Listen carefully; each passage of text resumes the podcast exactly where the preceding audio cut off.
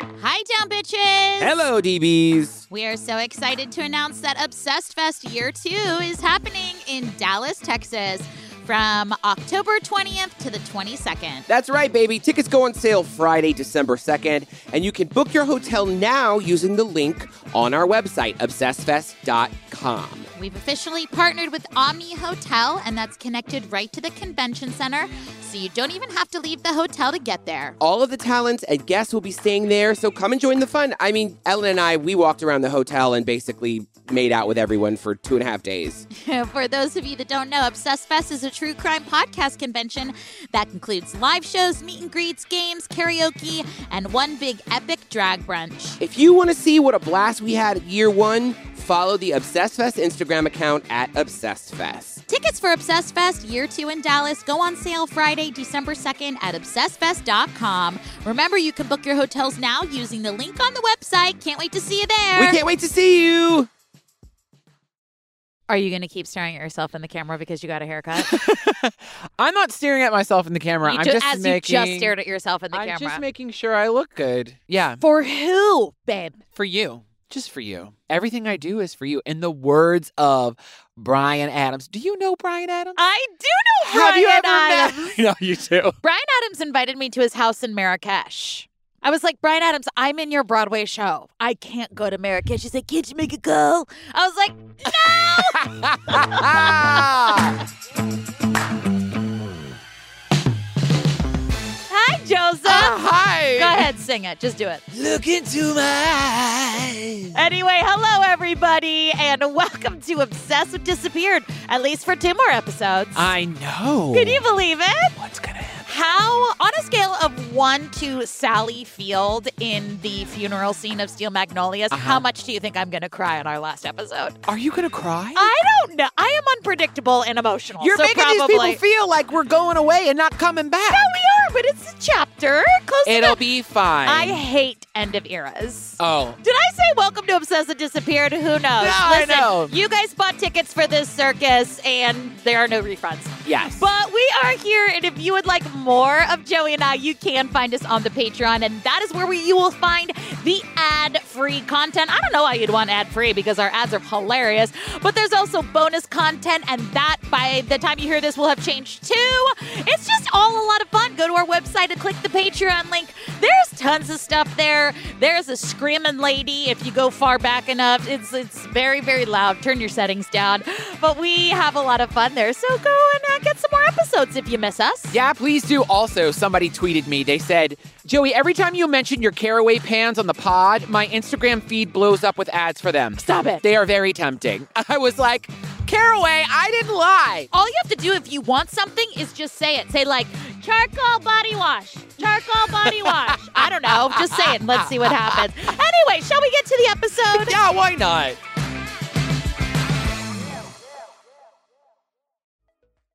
Season 9, Episode 12, Moment of Truth tells the story of the disappearance of Michael Chambers. A 70 year old grandfather and retired firefighter spends the day puttering around the house. everything was very normal. You would kind of expect my papa to just be outside around the corner. when he suddenly vanishes. His loved ones are thrown into a panic. you're not really thinking you're never going to see him again. He's gone.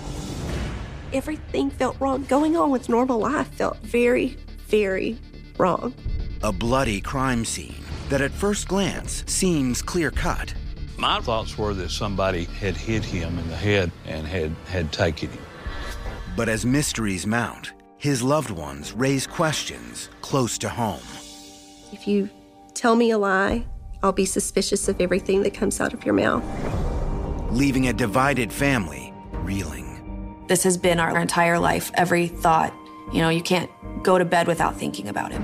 We all want to know what happened to dad.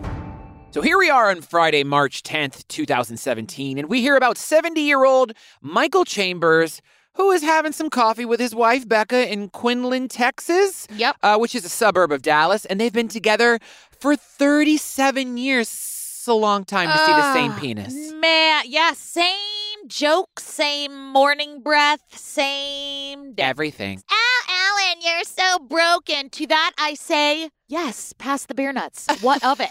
Live your fucking life. I don't care. But Michael is very sweet. I gotta say, I had someone like a Michael in my life. I've mentioned this a couple times, but I was taken care of by an Israeli family growing up, and he was like our Abba. And he was just like the quintessential grandpa. Yeah. He like looked like a grandpa, gave the best hugs. And Aw. everyone is just like describing Michael and how sweet he was. And you can just like tell. He just seemed like a warm, fuzzy kind of guy. And, well, it's so funny because a lot of the family members are here to talk about. Uh, except for one, but we'll get to that. Yes, yes. After being together for 37 years, Michael knows the key to keeping his wife happy. It's no secret that Dad spoiled Becca. He doted on her. He was very loving, very loving. Mike was too good of a husband, and I would tell him that. I wouldn't tell him that because he was making me look bad. I would tell him that because he would treat his wife like a queen. Son-in-law David is here, and he's like, "Man, I told Michael, you making me look bad. Yeah. you spoil your wife, Becca. You are making me look bad." But he says he treated Becca like a queen, and Michael was the patriarch Yeah. of a very large blended family, and he was known as Papa. Papa. Yeah. And he Have you ever heard of that? No, I mean, I, I love silly names for grandparents. You named yourself. Oh, no. What? We didn't have, I didn't have a Oh. papaw. What did you have? I had a peepaw. okay. That's right. So peepaw, papaw, sprite, sprit. Okay. Thanks, Bobby Lynn. How do you keep having enough money to fly up here to New York to bother us? I'm, I'm just here in spirit. oh, okay. I studied a book on transcendentalism. okay.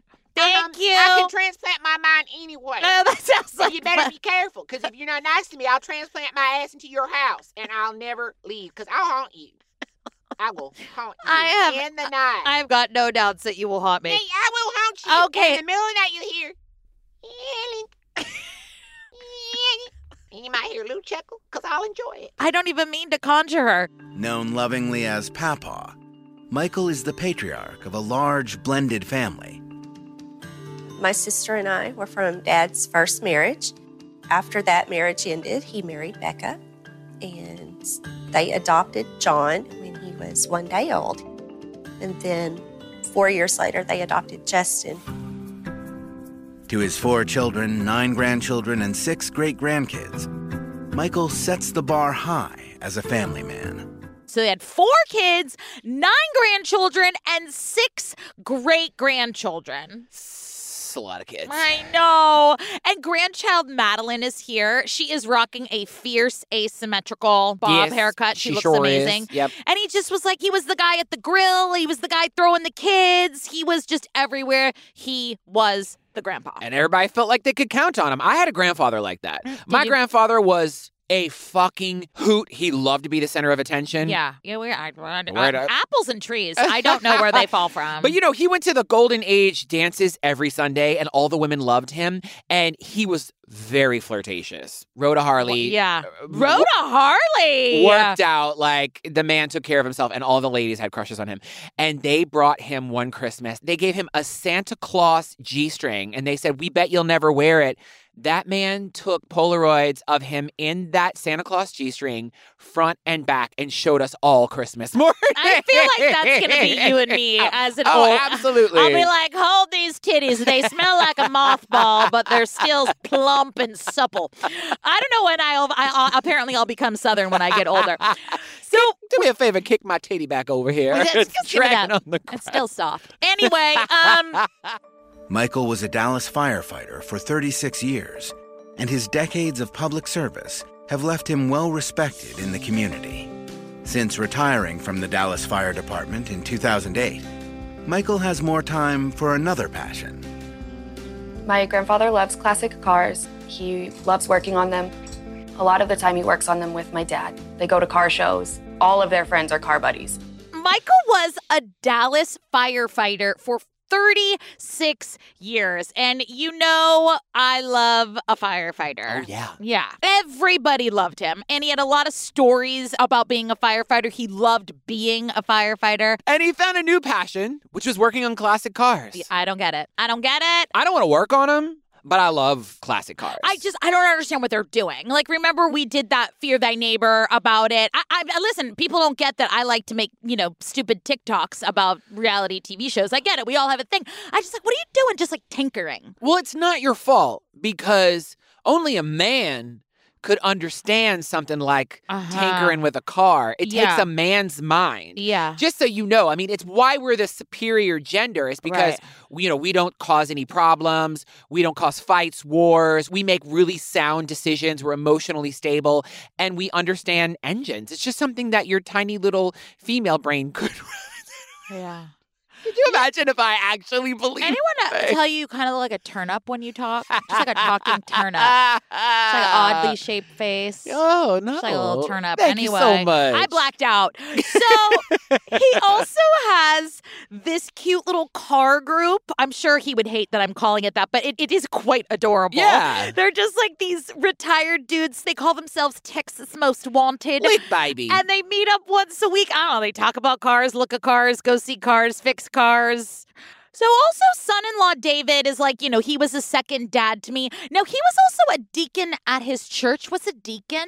a deacon is like you're like an elder. You're not like you know. There's the pastor, then there's the co-pastor, and then there's like deacons who help. I mean, I don't know. They sit people down or like I I, I don't know. It's like so the short answer is you don't know. So you just took me on that hayride for absolute. I thought you would know because you're you're a I minister's mean, kid. I know what it is, but I don't know what it is. You know what I mean? no, no, absolutely not. You either do or you don't. That's how things work. How did you get to become so angry? No, I'm not angry. I just you could have just said I don't know what a deacon is, Listen, Ellen. I know Except that you women are mansplained- hot-headed and they you get- I mansplained don't know something why you have I'm no mad. idea about. I was like, what is a deacon? Joey will know. Well, this is what the Google machine is for. On that Friday morning in March, Michael says goodbye to his wife as she leaves for work and gets ready for his day. It looked like he was just kind of piddling on the old cars, and he had talked about going back in the back of the property and cutting some firewood. That evening at 5:50 p.m., Michael's wife, Becca Chambers, is just leaving her job as a home health aide. She texts Michael to let him know she'll see him shortly, but he never responds.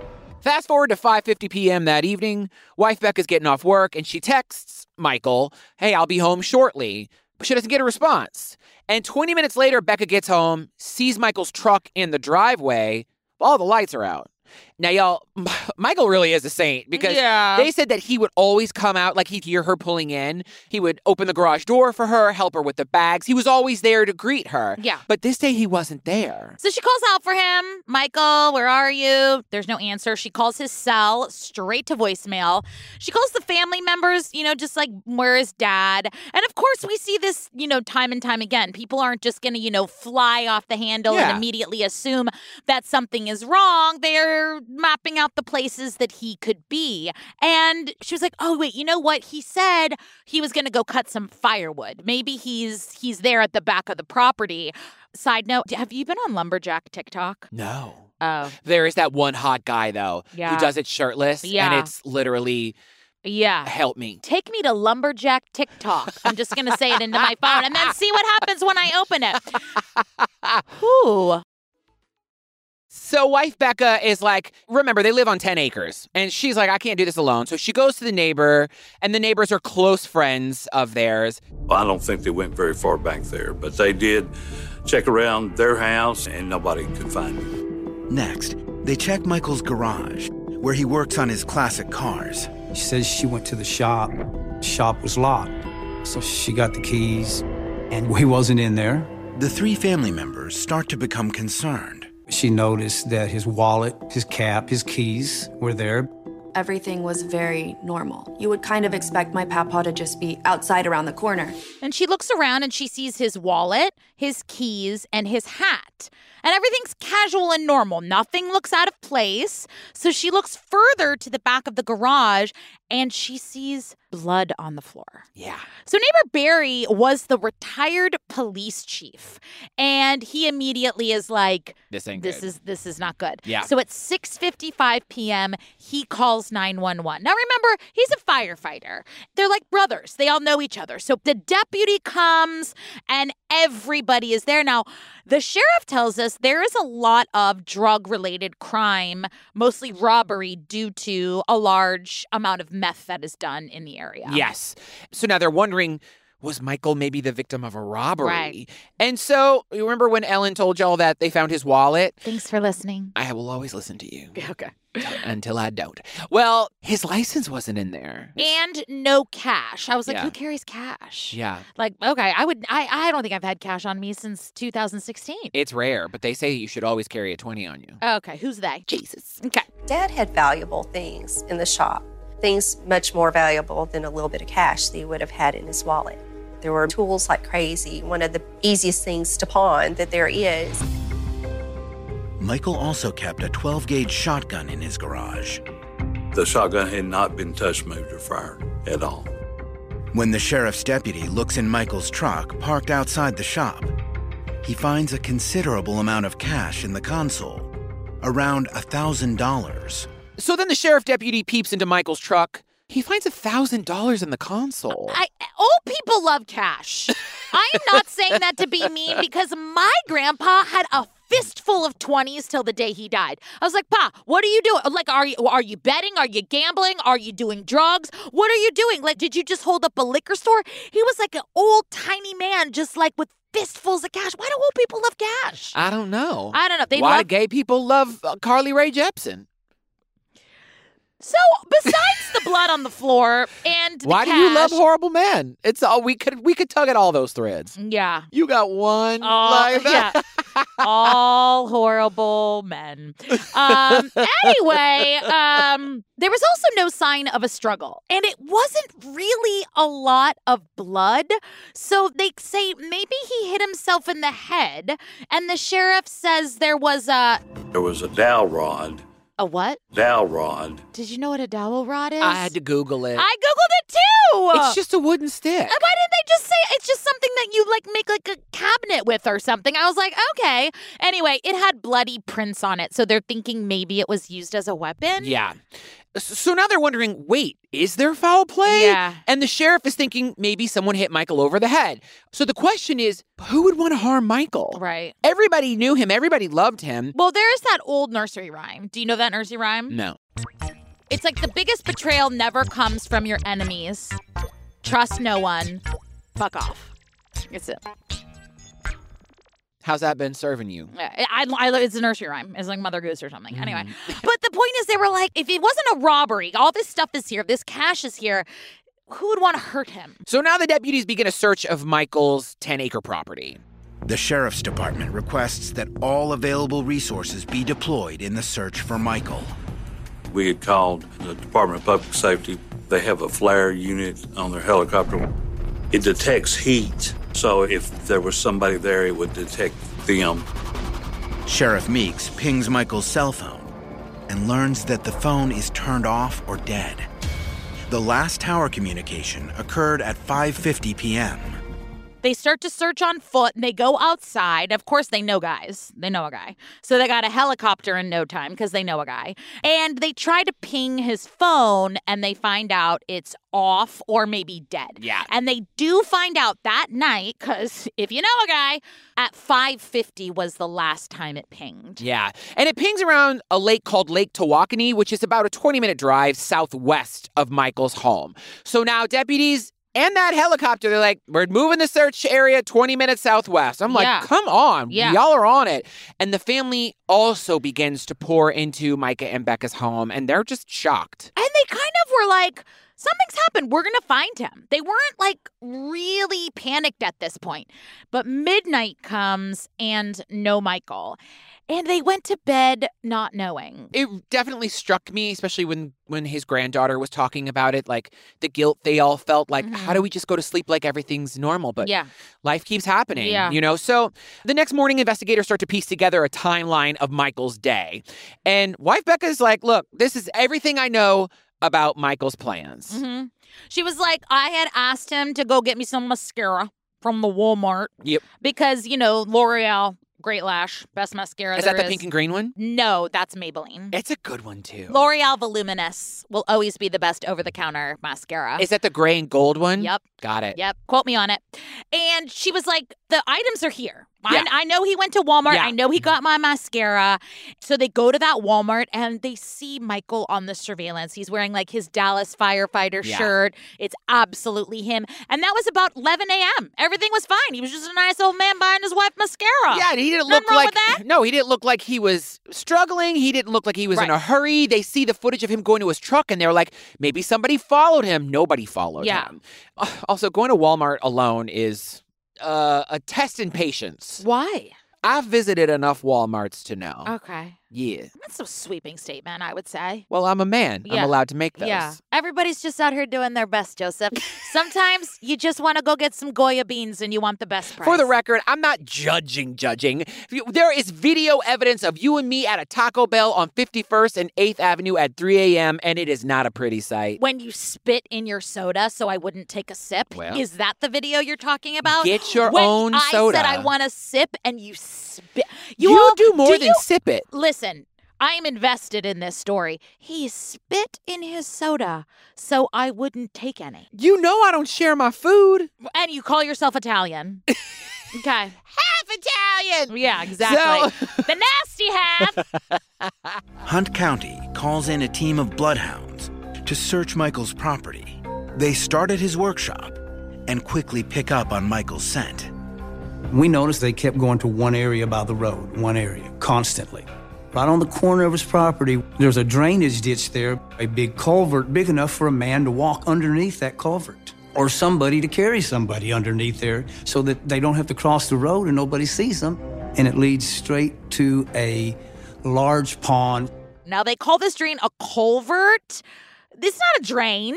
It's like a big old tunnel. Well, And it is a it's- drain. I googled it. It's, it's big. Like a railroad could go down there. It's not like a drain that we have like in the city. You know what I mean? Yeah. It's big On- enough to fit a human being. It is. The point that they were trying to make is, is that if someone were like trying to conceal something illegal that they were doing, like possibly uh, moving a body, Yeah. they could do it without anyone seeing them Right. from the road because Right. the culvert went under the road toward a pond. So they searched that pond. They used sonar to check the pond. Nothing. No Michael. A- And then we find out that there's a very large search party for Michael. But as, you know, word spread, his fire department buddies also showed up and he had like 100 to 150 people Yeah. looking for him. And they had dive teams, searches. So then the sheriff goes to the press. Sheriff Meeks goes to the press. And the whole family is there. We see the news footage and, you know, they're breaking down. And Madeline, his granddaughter with the hot asymmetrical bob, was like, I called his phone all day, every day. I just kept calling his phone and just hoping he would pick up. Did I ever tell you that when my dad passed, I texted him Mm, afterward? I get that. Yeah. I get that. And it made no sense. I couldn't even tell you why. I- It's a coping mechanism. Yeah. That struck me. So, six days after Michael's disappearance, the family offers a $25,000 reward. They start a Facebook page called Bring Papa Home, Yeah. hoping to get tips there. Some members of Michael Chambers' family begin to raise questions about 31 year old Justin, the youngest of Michael's four children. Over time, family members say the relationship between father and son had become strained. Every time Justin would call, it would always have to do with money and try to guilt Mike. So Mike would give in. And this went on for years. So it turns out that youngest son Justin had been asking his dad Michael for money. This is according to the son-in-law David that sometimes he would guilt dad Michael into giving him money. Yeah, kind of like holding him emotionally hostage. Like, you know, if you don't give me this money, I'm going to lose my house. And so then Michael started to lay down boundaries, Yep. you know, which is hard. And Justin didn't like it. Like, "Uh, listen, honey, my boundaries are made of jello. Like, I'm trying to get better. But you notice when the boundary starts, that's like where the respect starts to end. There's that little gray area. And he didn't like it. So they were kind of arguing all the time. I mean, listen, everyone's got a different family dynamic, but honey, you're 31 years old. Yeah. Your dad can't be loaning you money for the rest of your life. There are some people who that works out for, but he was retired. He was a retired fireman. Firemen actually don't make that much money. No. They make a fine, fine living, but they weren't rolling in it. They were humble people. Yeah, and also like your pension, you have to Yeah. make that last. Yeah. So mm, he cut Justin off financially, but the sheriff's department brings Justin in, and he was like, "Listen, my problems with my dad were more complex than just money. However, I would never hurt my dad." Justin is not here. We Yeah. will say that Yes. as well. Justin also has an alibi for that night. And Sheriff Meeks uh, Confirmed it. Yeah, confirmed it. So now they get the testing results, the DNA and the forensics back for that blood that was found in the garage. And the blood was was matched to Michael Chambers. Yeah. So then they bring in a blood splatter expert. I didn't know those existed. Did you never see Dexter?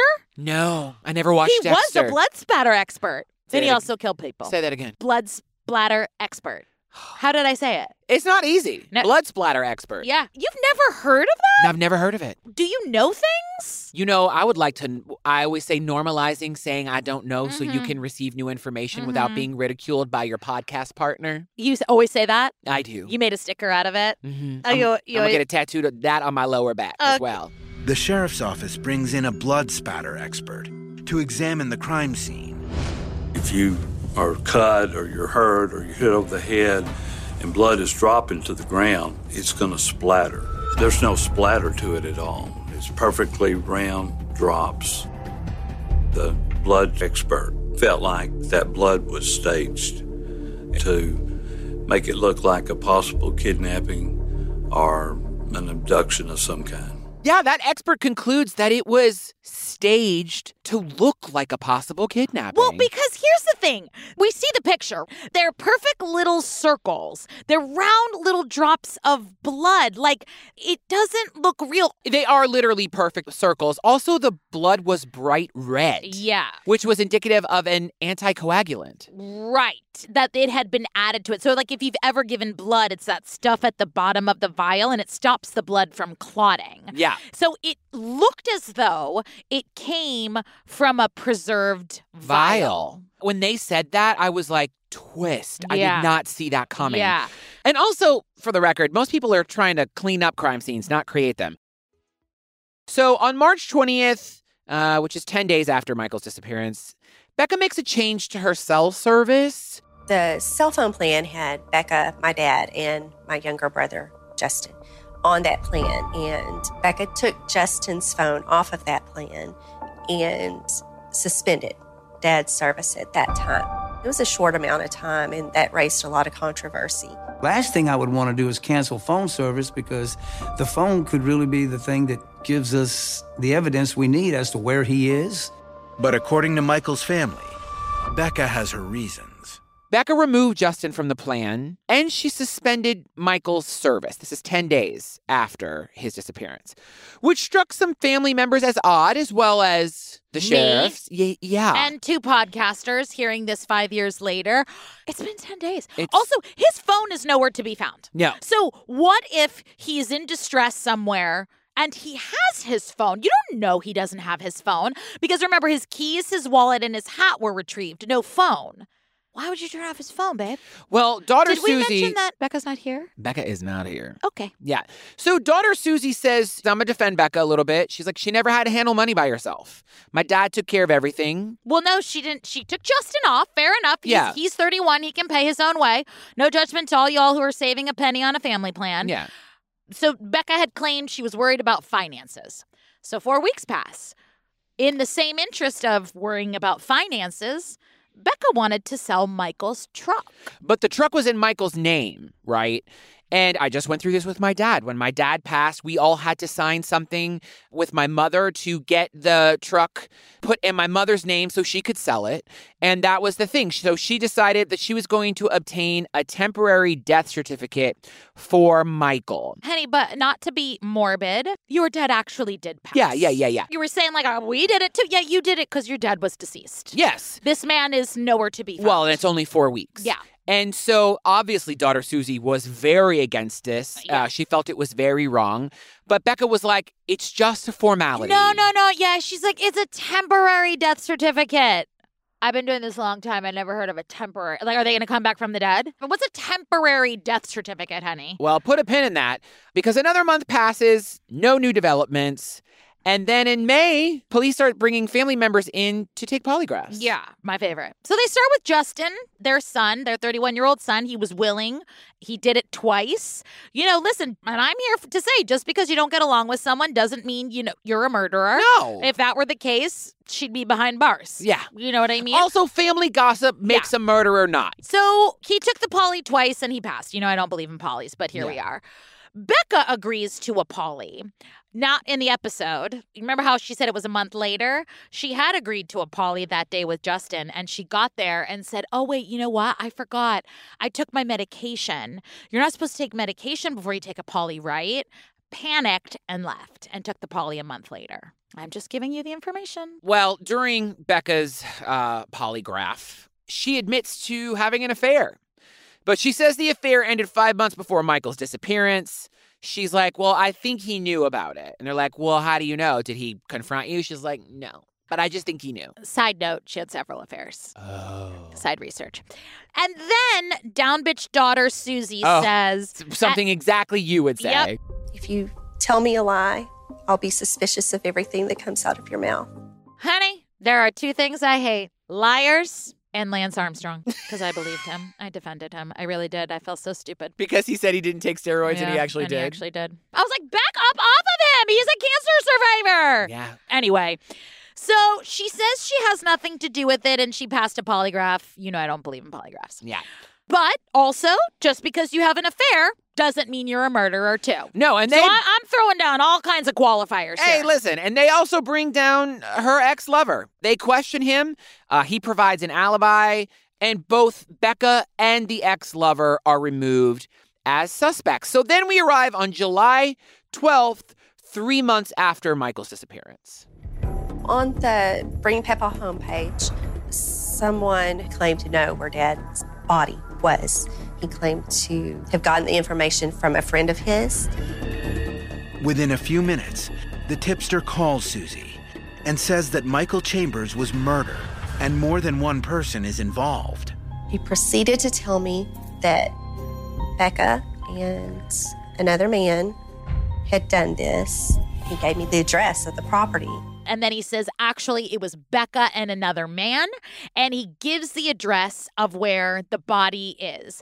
Now, listen, Sheriff Meeks was like, okay. This is from a convicted felon. There's a $25,000 reward. He was, you know, as I am with all men, very suspicious. Yes. But he's like, I still have to check it out. Yeah. But I'm I'm putting out here that This these piece of shit is after money. these kinds of things happen all the time to these poor families. They still have to exhaust every possible option, but he's, you know, taking all those eggs. He looks in the basket. He's like, I'm going to hang on to these eggs. so, you know, they do investigate the property. Of course, they find nothing. I fucking hate that. I it hate makes me mad. You're, was- you're wasting time, resources. Yeah. You are an actual shit rocket if you do that. And I hope that every chocolate chip cookie you bite into turns into be an oatmeal raisin. Yeah, me too. And Don't I you hate when that happens? I, I like oatmeal raisin. I just wasn't mentally prepared for it. Yeah. Thanks for supporting me. The next day, investigators become aware of more discord within the Chambers family. We got called to Becca's home. Uh, Justin had showed up. He was very angry about Becca cutting his phone off. Becca had said that she was afraid about Justin, but that she was going to take out a protective order.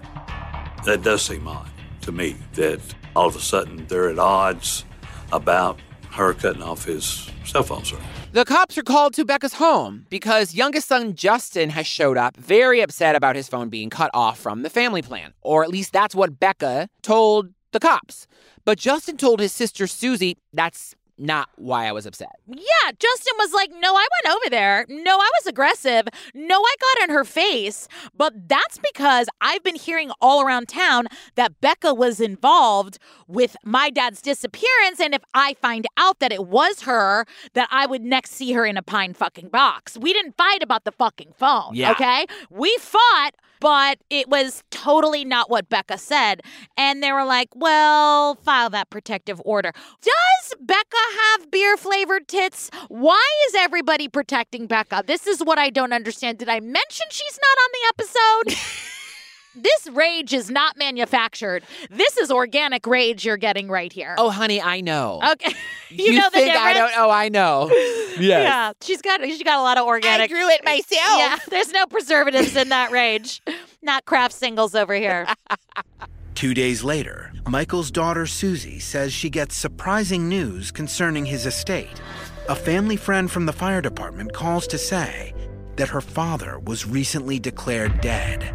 From what I understand, the sheriff's department has to sign off for that. So, how do you sign off on someone that's just been missing? What Susie had understood to be a temporary court order allowing Becca to sell Michael's truck is actually a permanent judgment. Daughter Susie found out that that temporary death certificate that Becca had applied for so she could sell Michael's truck. Yeah, that was a permanent judgment. And Michael had legally been declared on May 26th, 2017, wait for it, two months after his disappearance. Yeah. I would never blame Susie because I recognize this is confusing. But again, what's a temporary death certificate? It's like that viral video where people are like, do you want the air in your tires or do you want the premium air? Right. You know, it's Mm. Yeah. like, I'm not blaming Susie. Sure. I can get you people, you know, not at all. But when you step back, the fuck is a temporary death certificate? Well, the no, math- the she math had ain't him- mathin'. Yeah, she had him declared legally dead. And Susie, who is here, appears to have very, very much of a forgiving and open heart because She was pissed about it, she- though. Yeah. Did I say that Becca wasn't here? Yeah, she's not here, Okay, baby. okay. She ain't coming. All right, I wasn't sure if I she told them ain't that. coming. So Michael has a $750,000 pension plan. Yeah. For now, Michael's $750,000 pension will issue monthly payments to Becca Chambers unless Michael turns up alive in the next three years. According to law enforcement, Becca's actions continue to be understandable as a means to financially survive the loss of her husband. And law enforcement backs Becca. They're like, I mean, she's doing what she has to do in order to sustain herself. I will say, I understand it just looks dicey. Unless you truly don't give a fuck, then show up and say that. You know what I mean? Being like, I loved my husband. This really fucking sucks, but I don't give a fuck what anybody has to say or my family. I'm doing what I have to do to survive, but show up and say that. Do you know what I mean? I mean, I do, and you know, you know, I do speak several languages. Thanks, Babbel, but my primary and main language is fact. And here's the facts: most families put off filing that death certificate till the last moment because that's the end of hope. You know what I mean? You put out a $25,000 reward, you have friends, you have family, you can mortgage your house, you can borrow some money. Mm, no, I'm not picking up what you're putting down. She's got a job. She's a home health aide. She had money. Well, all I'm saying too is, is like you couldn't start a GoFundMe. You don't have family that could pull money together to get you through six months, two months. You waited two months and you had him declared dead. Yeah. it that just- says that you've given up hope. So now they're like, okay, let's try to think of some theories beyond foul play. Thinking about the blood, knowing that the shop was locked. Okay. There was no struggle. What's happening? Now they're like, okay, did Michael stage that crime scene? Police start to wonder if Michael Chambers could have staged the crime scene himself in order to walk away from his life. They question his family, and his son in law David says that months earlier, he had a strange conversation with Michael that now seems eerily relevant. We would watch some of these investigative shows on TV, and he says a person could easily disappear and make it look like an accident, and nobody would ever find him. It'd be very easy to do. And he was like, you know, we would watch investigative shows together. And Michael said, you know, it'd be very easy to disappear and make it look like an accident, and no one would find you. I feel like I've said that before too. Honey, I've said all kinds of things. Yeah. My mother said she could write a novel. she can barely. How is it coming though? Honey. we should call her and put her on speaker. Hi, mom. Hey, Hey, question for you. what? How's your novel coming? Are Oh, you on the radio? I want to know how your book's coming. I'm not talking. Tell me one more time, real quick. When the cops came home, what did the house look like? I am not saying a word. Go ahead, Ma. Say it. No. Um, say hi to Ellen. We're recording the podcast. Hi. Okay. Nice talking to you. Was it? What- No. All right. okay, bye. Bye. Why does your mom hate you? In October 2017, the sheriff's office brings in a cell phone expert who uses new technology to learn more about Michael's exact route on the day he went missing. When the results of the forensic cell phone analysis come in, they appear to confirm something about Michael Chambers that nobody wants to believe. This is not an abduction, and this is not going to be a homicide. He left on his own. They can trace his whole entire day. Here we go. Yeah, so Michael left his house in the morning, drove through Quinlan, which is where they lived, drove over a two mile bridge that goes over Lake Tawakoni. Once he was over that bridge, he stopped on the other side for like 10 or 15 minutes. It's close to where Michael and Becca once lived shortly after adopting their youngest two. Then we don't get anything till around 2:30 p.m. Michael goes back from his house to that same location over the bridge and that's the last time his phone pings. Right. That's where the signal stops. So they're like, okay, why did he go? They have more questions, Yeah, right? they have no idea why he would go there. So the science is so freaking pristine. They knew how fast he was traveling. And we learn on the show, they say he was traveling 4.2 4.2 miles. miles an hour. So he wasn't driving at that speed. and he wasn't walking. So was he riding, a bike. Yeah, so they asked Becca, they're like, "Does he have a bike?" And she's like, "Yeah, he has a bike." So they're like, "Cool, is it there?" And she's like, "Mm, "We haven't checked." And he's like, "Okay." They're like, "Well, we're gonna come there and check." Yeah. Well, they get there. That bike ain't there. So it's at this time where they think that he plotted an elaborate suicide. A twist I did not see coming. Yeah. So, and of course, first thing you think about what is wrong? What is happening? Then Sheriff Meek says they found some reasons why Michael would want to die by suicide, but they can't tell us. Yeah. Which I respect that because it's an open investigation, but I'm like, it's wild. Yeah. And then we fast forward to February 10th, 2018. Deputies are conducting a massive search, believing, I mean, they're very confident that they Yeah. think that they know where Michael's remains are. Yeah. And Michael's family shows up, and obviously, daughter Susie's there, and she's like, I don't think they're going to find him. And after 10 hours of searching, they don't find anything. 10 hours. And nothing is found.